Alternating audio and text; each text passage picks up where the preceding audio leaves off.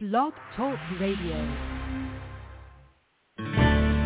Welcome to Family Law Talk. Family Law Talk. Presented by Kirk Stange of Stange Law Firm PC, with offices in the Midwest. Stange Law Firm is a family law firm. Now, here's your host, Kirk Stange. Welcome to Family Law Talk. We have an interesting topic today. The, the topic of today's episode is titled Importance of Discovery in Divorce and Family Law Litigation. And this episode uh, is a follow-up, is based on an article on our blog, familylawheadquarters.com. And the date of that article is August 17, 2022.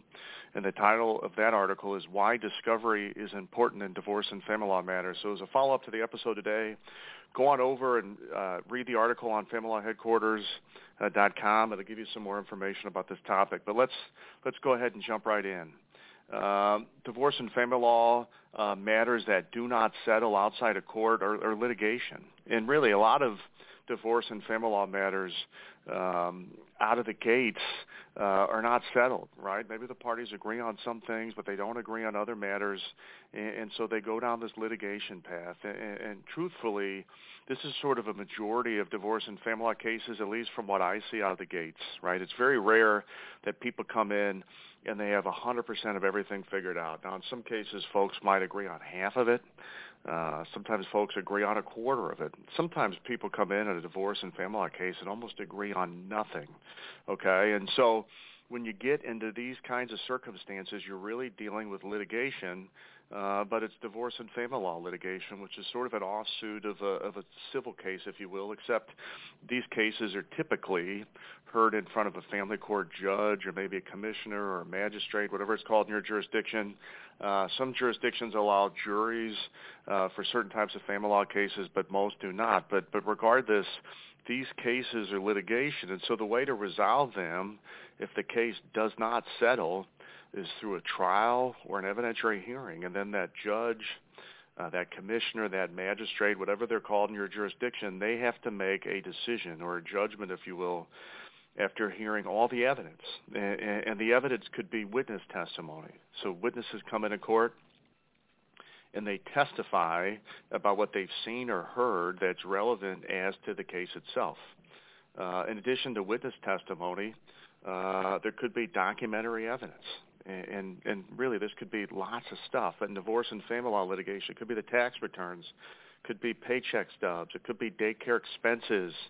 Uh, it could be emails that were written or text messages uh, that were sent. It could be school records, could be medical records, could be police reports. I mean, the the the uh, the number uh, of types of documentary evidence that might be out there really almost endless. And, and in different cases, it could be really substantial. Okay, and, and so there's other types of evidence as well that can be important in divorce and family law litigation. It could be photos, so photographic evidence. It could be videos uh, that were taken. It could be audio uh, evidence as well. And so a lot of the stuff then comes into court at a trial or an evidentiary hearing, and, and this assumes that the documents, the evidence, or the witness testimony is admissible and when you get into the admissibility of evidence, obviously this is really thorny and into the weeds in terms of the requirements, and this could vary based on the on the jurisdiction, can vary somewhat uh, on the locality, maybe the judge, because judges have broad discretion in terms of what to let in and what not to let in. Um, but long story short, the judge is going to hear evidence, and it could be witness testimony. They might see documentation like this written evidence. They could see photos, videos, all these other things, and and then they make an uh, uh, uh, you know they come to an opinion and they draft a judgment. Okay, um, but look. Uh, discovery is vital in divorce and family law litigation because you want to know what the other side has. You want to know what the other side intends to bring into court in terms of the witnesses, in terms of documentation, terms of photos, videos, audio evidence. It could be they have certain expert witnesses that are coming in to testify. It could be a business valuator. It could be a real estate appraiser. It could be a psychologist. It could be some other kind of medical professional. It could be a vocational expert. I mean, again, the possibilities are pretty broad.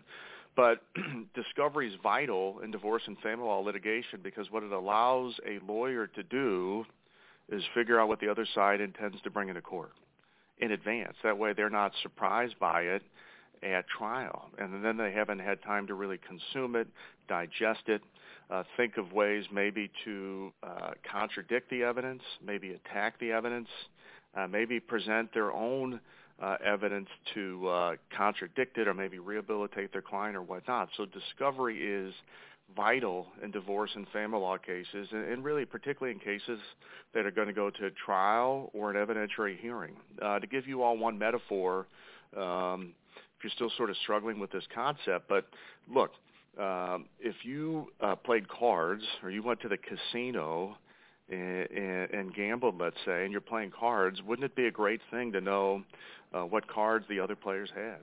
If you knew the cards the other players had, that can guide whether you fold your hand, whether you hold your hand, whether you increase your bet, whether you lower your bet, whether you don't bet at all, okay? What discovery does in divorce and family law litigation in a way is it allows uh, an attorney working uh, for their client to figure out the cards the other side has. And, and this is so important in divorce and family law litigation because it does much of the same thing. Um, when you see the cards the other side figuratively has, it might be a situation uh, where the lawyer needs to advise their client, hey, maybe you want to think about settling. They have a good hand. This case doesn't look very good. Um, it could it could be the opposite where you do discovery in a case and you find out the other side doesn't have much anything. They don't have anything to back up their allegations. Uh, they don't have a good hand, in which case, you know, a lawyer might advise their client, look, unless we get X, Y, or Z settlement offer on favorable terms, then maybe we want to try this case. Uh, because what they're offering, we can do better at trial in front of the judge with.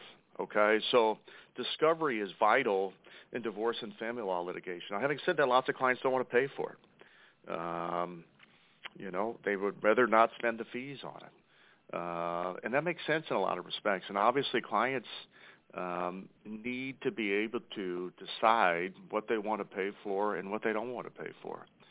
You know, what's worth it to them financially and what isn't worth it to them. And, and really, in, in lots of respects, some parties might have to uh, decide what they can afford and not afford. So not all discovery mechanisms might be uh, something a client wants, or it might not be something that's affordable to the client, but in a very general sense, I think individuals going through divorce and family law litigation ought to know that generally speaking, if money was no object, the more information your lawyer has, the better. The better they're able to advise you about whether to settle or go to trial. And the more information they have, uh, assuming the lawyer reviews the documents, the evidence, and the information they get from the discovery thoroughly, then the better lawyer they can be for you in the courtroom because they know what's coming. They know what witnesses are coming in. They know the documents that the other side intends to present and, and the other evidence they intend to present, and it's not anything that is a surprise, okay? So look, discovery is a good thing in divorce and family law litigation in terms of unveiling the other side's perspective, in terms of revealing the other side's cards uh, that they're holding. And so it's just a vital thing in most instances. But again, clients have to choose, you know, in hearing that. I want to pay for this kind of discovery. I don't want to pay for that kind of discovery. Uh, I can afford uh, these discovery methods. I can't afford those. And that's all legit. Um, but it's definitely important for individuals to know that discovery is important and they need to think long and hard about it. And certain discovery may be a mistake not to do if their case is not, particularly it's not going to settle. Now, lots of individuals say, I don't know what discovery is. Explain to me what it is because I don't even know what you're talking about. So let's go through that uh, briefly. Uh, interrogatories are one form of discovery used in litigation. Interrogatories are written questions that are sent to the other side that ask them uh, to answer questions, right? So it could be a circumstance where an individual has requested sole custody, sole legal custody. So you could serve an interrogatory that says, in a very general sense, and obviously this would be tweaked and, and worded in a way uh, that would be better and more specific, but give any and all reasons why uh, you are seeking sole legal custody, right? If an individual um, is asking for the marital home and they want the marital home, please explain any and all reasons why it is you are seeking exclusive possession of the marital home. Okay, these are interrogatories. These are written questions.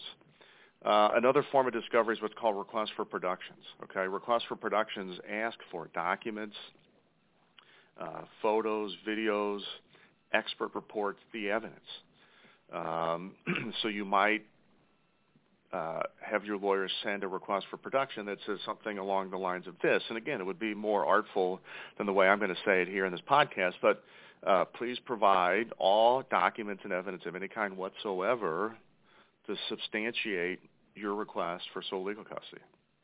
And of course, that would be, uh, you know, that wouldn't include stuff protected by attorney-client privilege or what's called the work product privilege, but you're asking for their cards. You're asking for what it is uh, they intend to present in court. So interrogatories, requests for production, basic discovery in any kind of litigation, and, and, and pretty basic in divorce and family law litigation. Um, another uh, type of discovery mechanism was what's called a request for admission, where you ask somebody to admit or deny a fact. Uh, it, I mean, it could be all kinds of things, really. The possibilities are endless. But you could say, please admit that you made $125,000 in 2021 in, in federal income or, or income for federal tax purposes, let's say, something like that, right? Admit or deny. You know, admit or deny you've been a resident of the state of Missouri for 90 days. I mean, it could be lots of things. So these are called requests for admissions. Not used as often as the interrogatories and the requests for production, but they can have some futility. They can have some use in some cases. So that's something to think about other discovery mechani- mechanisms that can be used. Depositions. Depositions are when a lawyer sits down and takes the testimony uh, uh, of a witness or, or, I mean, it could be the other party, it could be a third party, but you take their testimony under oath. Uh, I mean, in a general sense, a lawyer, once they find out who the other side intends to call, it's often good practice to depose all these people and find out what are you going to come into court and say? That way you're prepared for it. That way you know and it's not a surprise, okay? So these are depositions. Of course a court reporter has to be there. The court reporter's got to be paid for. Um, this can involve some cost. Um, sometimes individuals don't want to pay for this, but depositions, uh, very common of the, of the adverse party in the divorce, so the other spouse, um, but other third-party witnesses as well. Okay. Another discovery mechanism is subpoenas. Uh, subpoenas could be a subpoena to obtain records and documents and information. Somebody could subpoena a school for school records, a doctor for medical records. Uh, subpoenas can also be uh, subpoenas to bring witnesses into court. So a lawyer could subpoena somebody to bring them into court, or subpoena somebody to come to a depo. Uh, so subpoenas, another kind of discovery mechanism, uh, which is something to think about. Of course, subpoenas cost some money. You have to have the sheriff or process server serve it. Sometimes service can be easier said than done. Um, sometimes people dodge service. Sometimes people can be hard to find uh, in terms of corporate subpoenas and subpoenas on businesses. Uh, they typically need to be served on a registered agent. Uh, and again, this can vary based on state and locality, but you got to find a registered agent or serve it at appropriate business address for it to be valid. You know, subpoenas of witnesses into court oftentimes need witness fees, and so then there's got to be a fee uh, uh, given to the witness. So these all have to be taken into account, but subpoenas, okay? Another discovery mechanism. So again, gone through a few discovery uh, mechanisms in a very broad sense, interrogatories, uh, requests for production, uh, requests for admissions, depositions, and then we've talked about subpoenas, okay? And again, these are five of the common ones. But look, uh, sort of sum this up. It's not a good idea if you're going to be trying your divorce or family law matter in a very general sense to go in blindly typically what you want your lawyer to have done some amount of discovery to find out the other side's cards, decide you know, to figure out what they're going to bring into court in terms of witnesses, in terms of evidence. That way, your lawyer is prepared in terms of how to contradict that evidence, how to attack that evidence, and in terms of knowing what kind of evidence your lawyer needs to to bring in on your behalf to make your case. Okay, so discovery important in divorce and family law matters. It does cost some money clients may choose to do certain discovery or not do other discovery, but it's important to know it's important and to at least uh, discuss it with your lawyer to make sure you're making an informed decision. All right, well, that concludes the episode today. As a follow-up, again, please go to divorce or familylawheadquarters.com. Check out the article titled Why Discovery is Important in Family Law Matters. Thank you very much, and we will see you next time. Thank you for listening to Family Law Talk with Kirk Stange. Visit StangeLawFirm.com for more about today's topic or to put Stange Law Firm to work for your family today. The choice of a lawyer is an important decision that should not be based solely upon advertisements. Neither the Supreme Court of Missouri or Illinois reviews or approves certifying organizations or specialist designations. The information you obtain on this podcast is not, nor is it intended to be legal advice.